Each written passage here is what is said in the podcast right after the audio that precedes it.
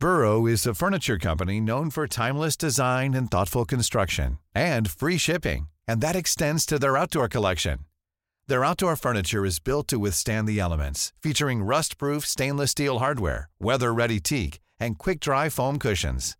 For Memorial Day, get 15% off your Burrow purchase at burrow.com slash ACAST and up to 25% off outdoor. That's up to 25% off outdoor furniture at burrow.com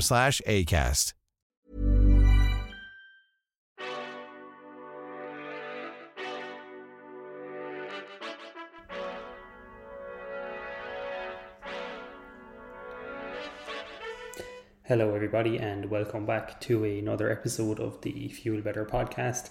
I am your host, as always, Evan Lynch, and in today's episode, we are going to go through the ins and outs of what you need to know to prepare for altitude training. So, this episode is going to be something that people will use on a yearly basis, maybe more, but it's something that I plan on putting out there that you can always come back to as a resource, as altitude training frequently makes up part of an athlete's seasonal training program, uh, particularly if they are endurance based athletes. The benefits of altitude training are well established and well known. We're going to go through them in this episode, but for now, kick back and let's get into it.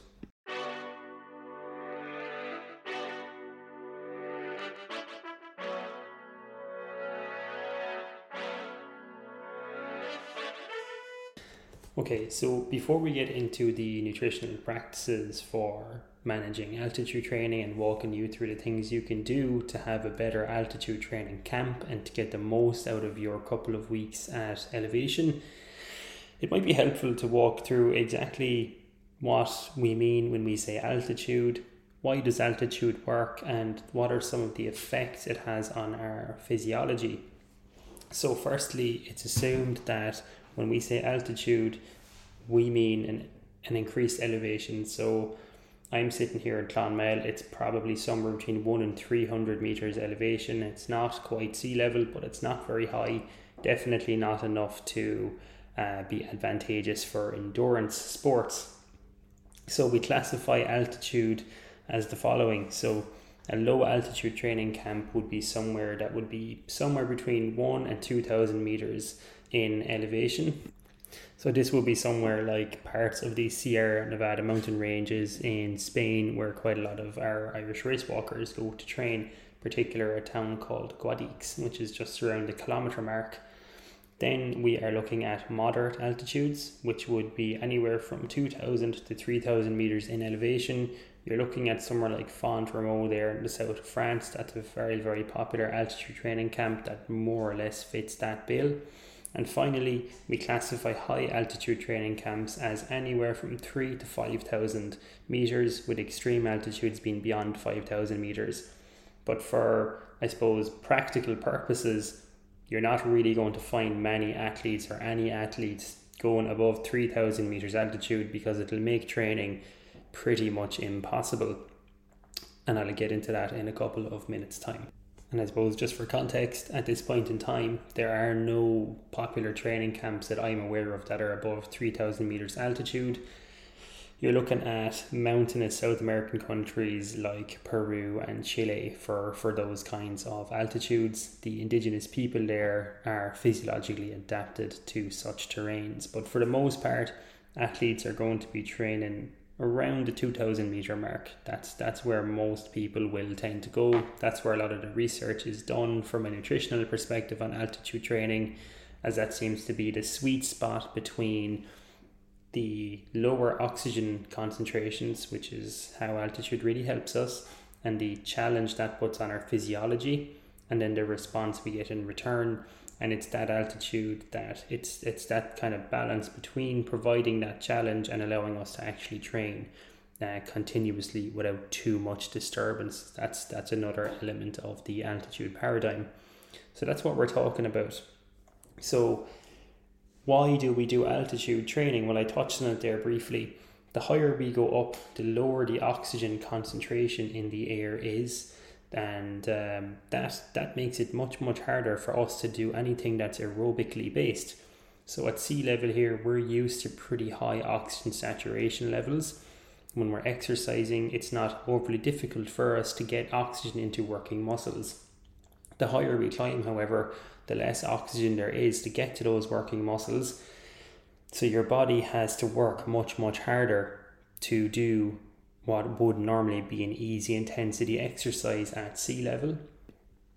And as a result, any exercise you are doing at altitude comes with a much, much sharper physiological response. So it takes a lot more out of you. You get this bigger sympathetic nervous system response to that exercise. So you're you're having higher levels of adrenaline, cortisol, your heart rate is going to be higher, the exercise feels a little bit harder, and your ventilation rate is increased at any given intensity compared to sea level.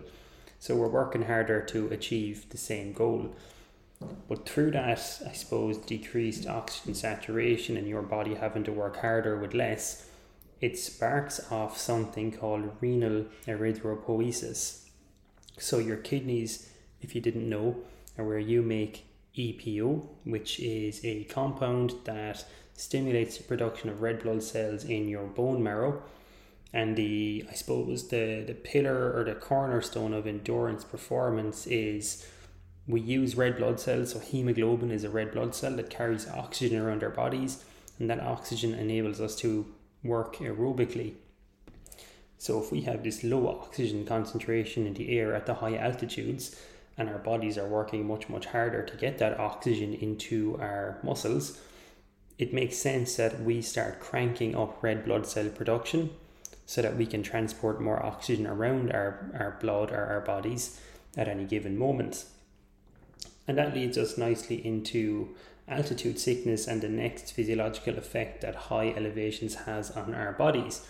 So, altitude sickness is not an uncommon thing to happen to people, and basically, what, what happens is your blood pressure increases and you get an increase in something called diuresis, or you might find yourself urinating a lot more. And all that is to achieve a lower plasma volume so that your your your blood is less uh, voluminous than it would be at sea level.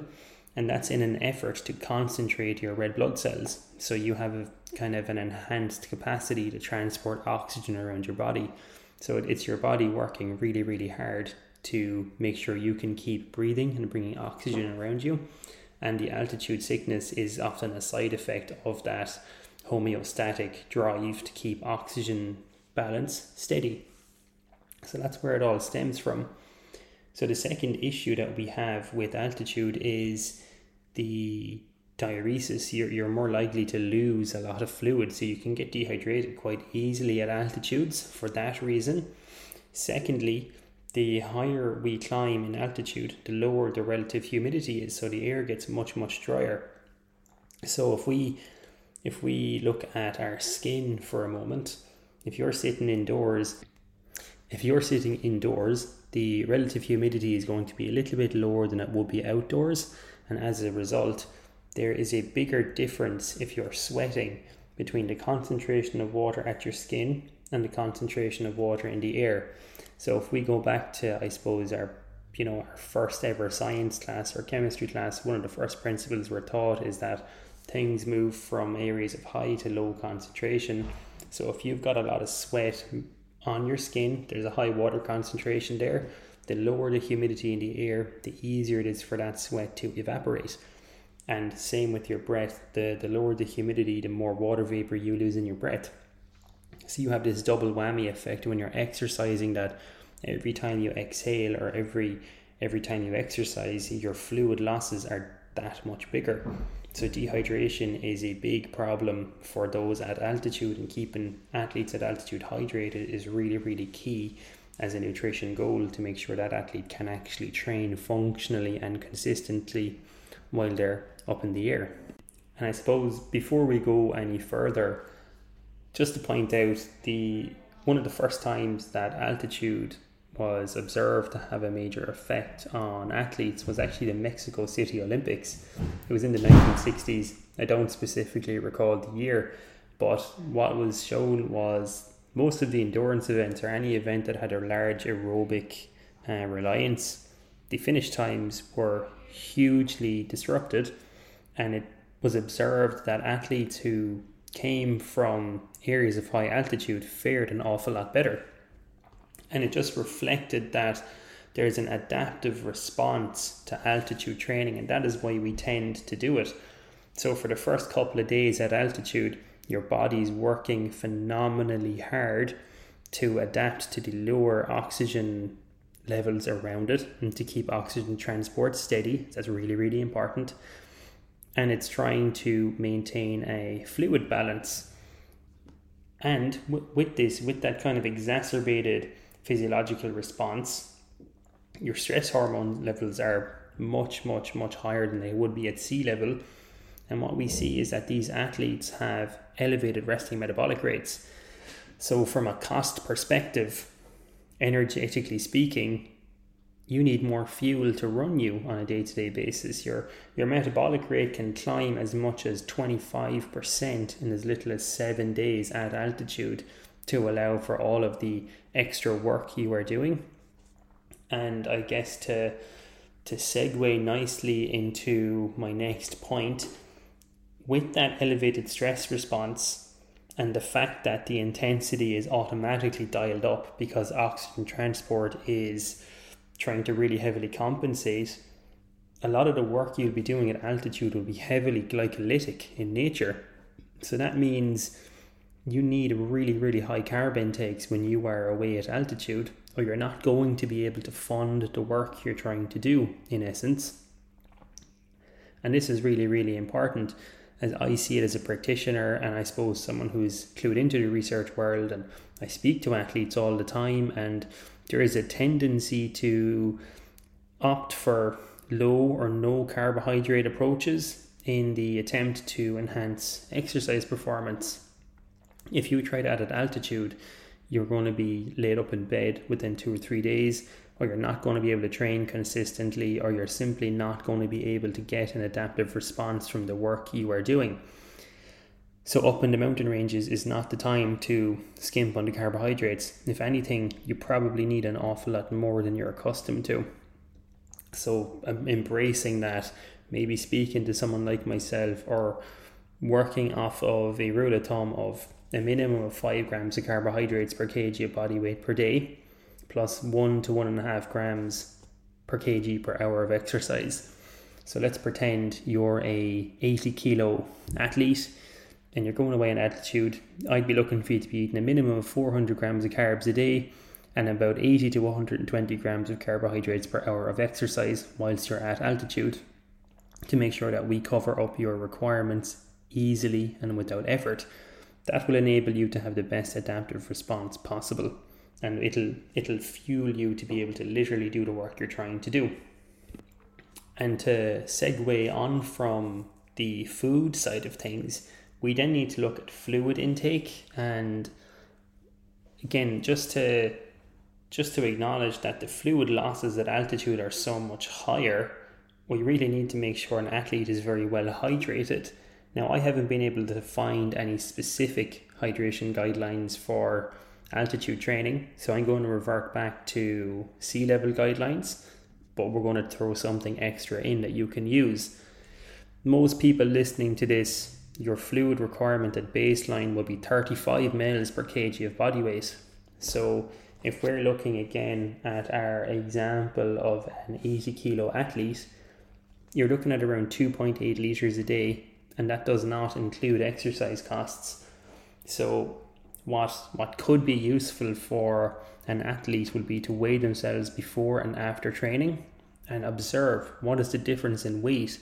I guarantee you if you do this sweat test at sea level and at altitude, your sweat losses or your weight loss during exercise, it's going to be much, much bigger. So a rule of thumb, if you can can if you can do this now this is important logistically it might not be feasible for you to carry little weighing scales with you everywhere you go but let's pretend you can and let's pretend you will so if you can and you find yourself in that scenario weigh yourself before and after a training session so minimal clothing put the scales in the same spot towel off after your workout and make sure you factor in anything you've eaten or drank during the session. Let's pretend you went out for an hour and you lost about one kilo, so that would be about a litre of sweat. to rehydrate appropriately, you need to add an additional 1.2 to 1.5 liters of fluid on top of your baseline requirements to rehydrate. So if you haven't put it together already, it's your baseline fluid requirements, which is about 35 mils per kilogram of body weight for most people listening, 30 mils per kg body weight if you're over the age of 65. There are fluid restrictions for certain people with medical conditions, of which I assume none are listening to this podcast. If you are, you need to talk to your doctor about that one. But anyways, back back on track. So weight loss accrued during exercise is multiplied by 1.2 to 1.5 for adequate rehydration and it's best to use sports drinks to rehydrate. So if if we look at the research there, sports drinks as opposed to plain water will achieve better rehydration responses as in your intestinal tract. There are a couple of ways you can absorb water. In particular, there's an SGLT1 transporter, which is it's your sodium glucose transporter 1 so the sodium part there is one of the reasons isotonic sports drinks are formulated the way they are. Sodium binds to this receptor. It enables you to absorb carbohydrates, which are found in sports drinks, and you grab a couple of water molecules and absorb them in the process of doing that. And that tends to have better hydrative responses compared to plain water alone. If you want rapid hydration responses, you could use a hypotonic sports drink so I know Lucozade used to make their kind of their Lucozade Sport Light options. That was a hypotonic sports drink. And why you would use a hypotonic sports drink is it, it's basically the same principle of things moving from high to low concentrations.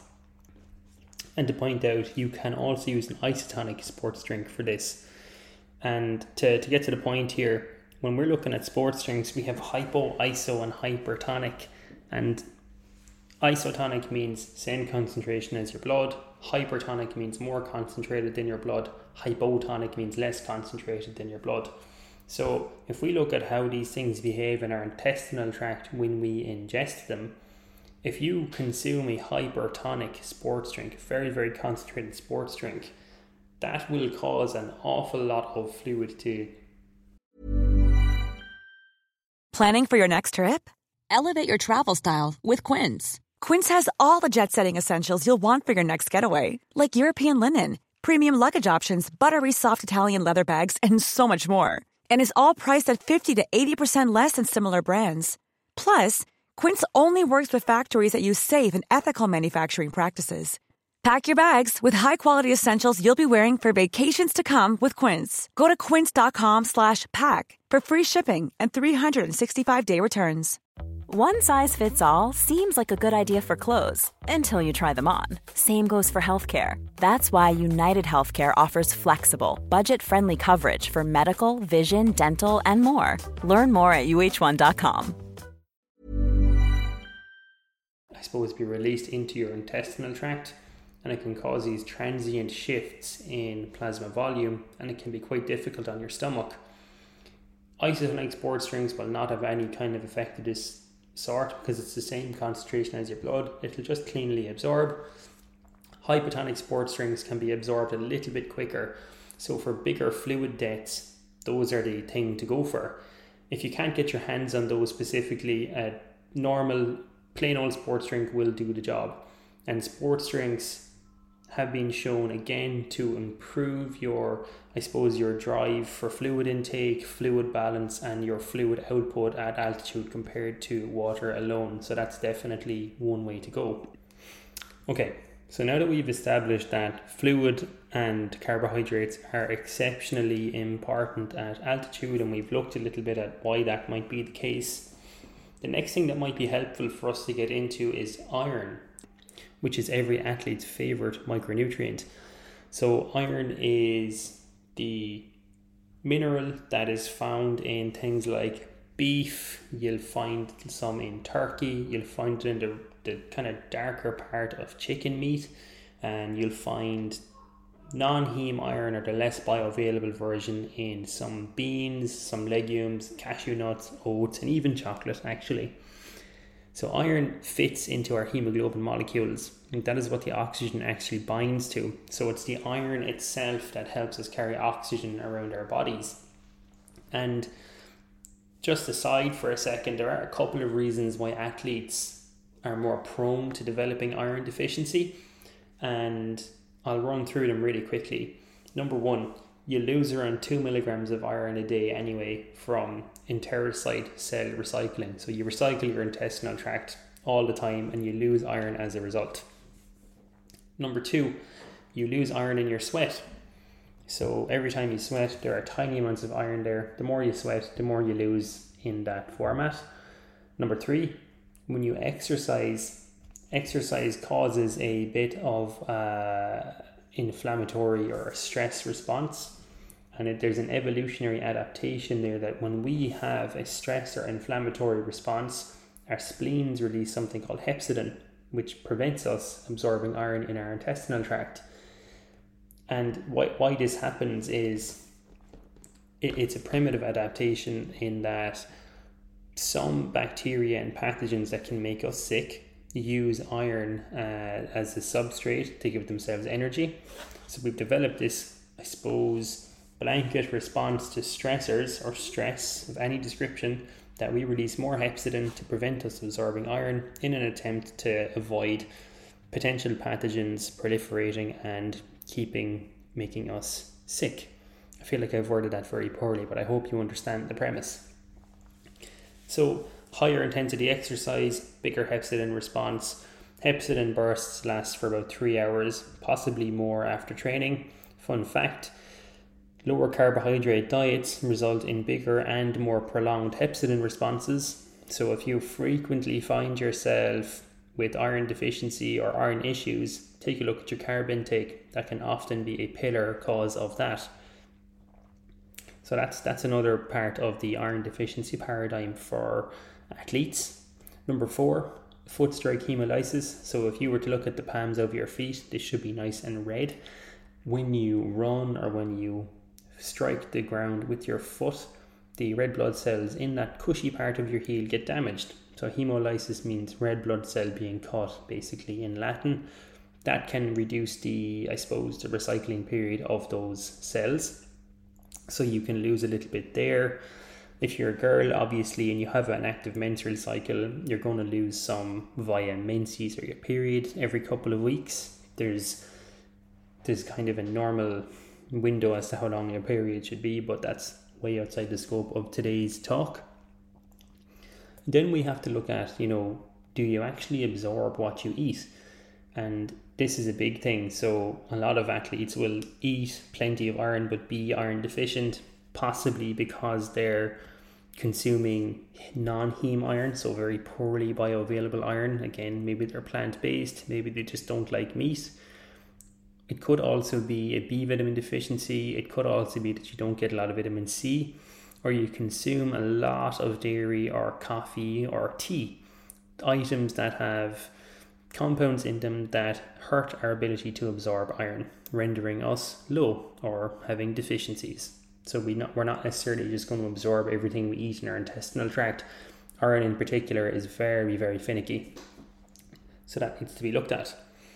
Anyways, in altitude, we rely on iron a little bit more because if we go back to one of the first points I made, we get an increase in our erythropoietic responses. So our body's making more red blood cells, and those red blood cells need to be filled with iron, or they're not going to actually work. Worse yet, they'll be shaped strangely and won't be able to do their job. So we have higher iron requirements. So it's not as simple as you're going to altitude, you should take a supplement.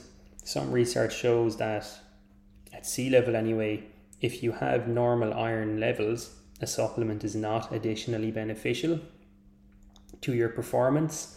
Some research shows that if you give it to elite athletes versus, you know, elite athletes not supplemented at altitude, there's no statistically significant difference in hemoglobin mass response. The best thing to do for managing your iron if you're planning on going altitude training is getting a blood test about six to eight weeks out. I would go 10 if possible. to see where your ferritin levels are at.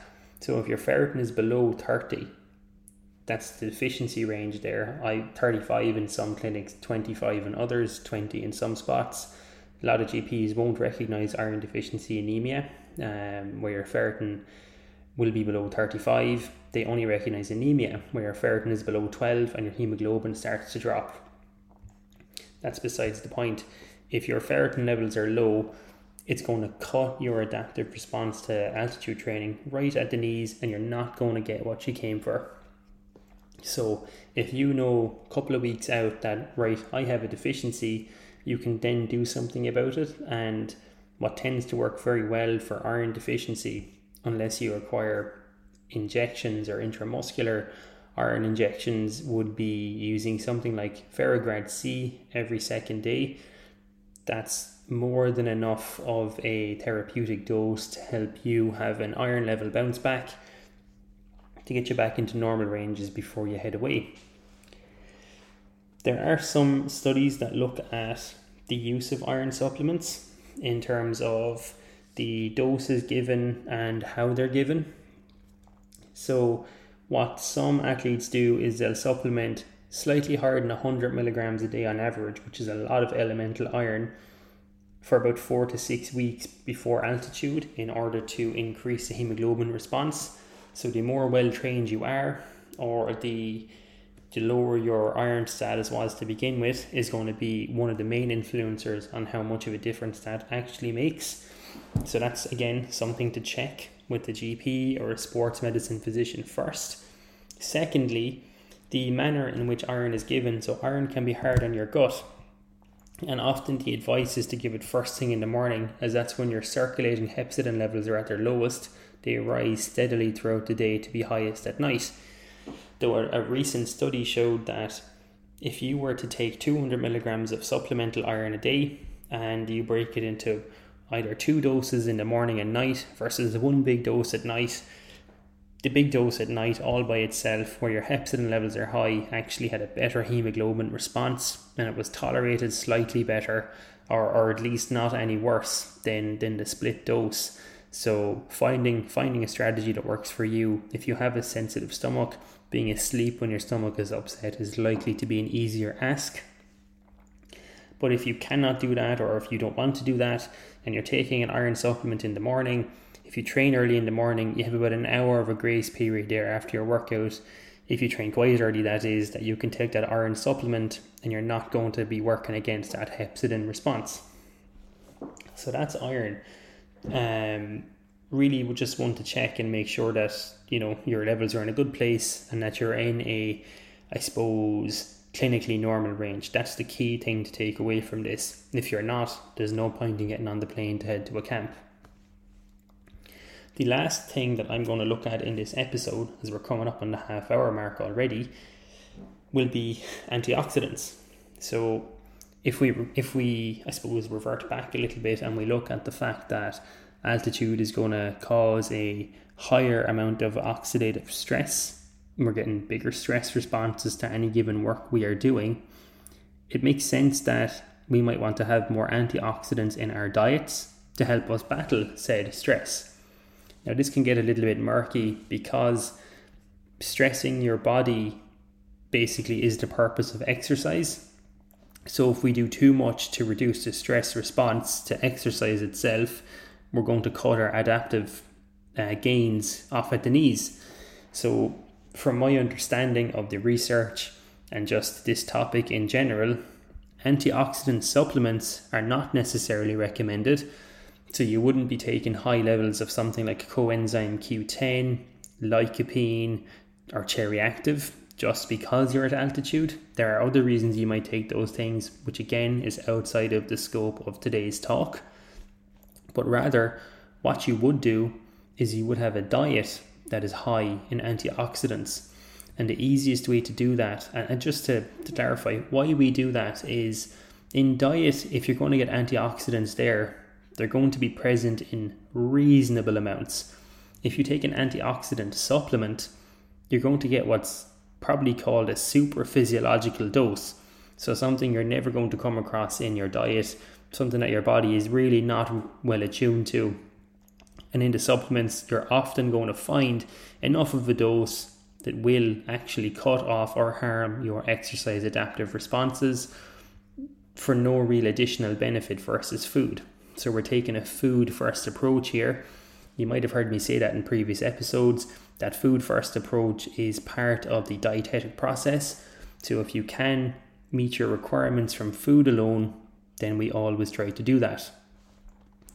So, antioxidant rich foods, just off the top of my head, you're not going to go too far wrong with dark chocolate.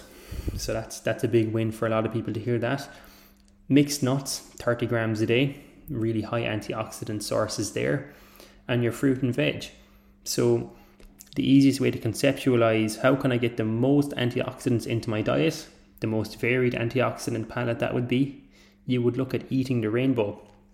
So, generally speaking, if you go for deeper, darker colored fruits like your plums, your blueberries, raspberries, you're going to get a lot of anthocyanins and pelargonidins in there. They're very, very useful. They're very, very strong antioxidants. If you go for your greens, you're going to get um, in broccoli in particular lots of glutathione, which is an incredibly potent antioxidant itself. And then just generally eating fruit, veg, nuts, seeds, etc., you'll pick up plenty of flavonoids, isoflavonoids, flavones, etc., etc., and you'll probably meet all your vitamin requirements too. So that's that's all you really need to worry about. So that's the end of today's episode. And just to recap, we've looked at what altitude training is, why we do it, how it affects our bodies. We've looked at the requirement to be present at altitude for about two to three weeks to get an adaptive response. And we've looked at the four dietary factors to really look at to ensure you get the most out of your altitude camp each and every time. And just to recap, that would be high carbohydrate diets, making sure your fluid requirements are more than met, making sure your iron status is well within range and that you supplement accordingly and appropriately if need be. And you want to make sure that your diet is chock full of antioxidants, but not antioxidant supplements. If you remember those four elements, then your altitude training camps will always go as well as they possibly could. So I just want to say thanks for listening. I hope you found this episode useful. And if you did enjoy this episode or find it helpful, the best way you can help me is you can leave me a review on Spotify or you can share the podcast with a friend and let them know, give them this information uh, so that they can benefit from it.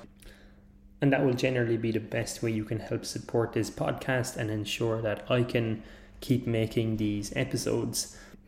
Just again, thanks for listening.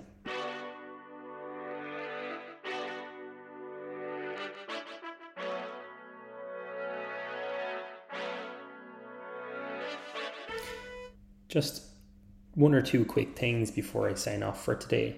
So, item number one, I am delighted to inform you that I've been selected for a PhD scholarship program in SETU to look at the health effects of underfueling in male endurance athletes, a topic which I work with quite a lot and I've helped a lot of athletes overcome in recent years and months. And the second announcement in the coming weeks, I will be launching some cool sports science services. So you can come to the clinic here in Clonmel and you can do sweat testing yourself. We can check the sodium content of your sweat. We'll be able to tell you what your sweat rates are and give you personalized hydration and fuel plans for that. And there also will be the ability to check your resting metabolic rate in clinic. So that is the calorie requirements you have at baseline and from that, if weight loss is your goal or body composition is your goal, or you simply want to avoid underfueling, we'll know exactly what your calorie requirements are. So those services are coming soon. Keep an eye out for that. If you're interested in availing of them, please feel free to reach out and get in touch. As always, thank you for listening to this podcast. Keep your eyes and ears out for upcoming episodes. They're going to be coming out with more frequency again. I have uh, I've bulk I've bulk recorded a couple of episodes today, so they're going to be released a little bit more frequently. But there's a lot of interesting stuff coming up.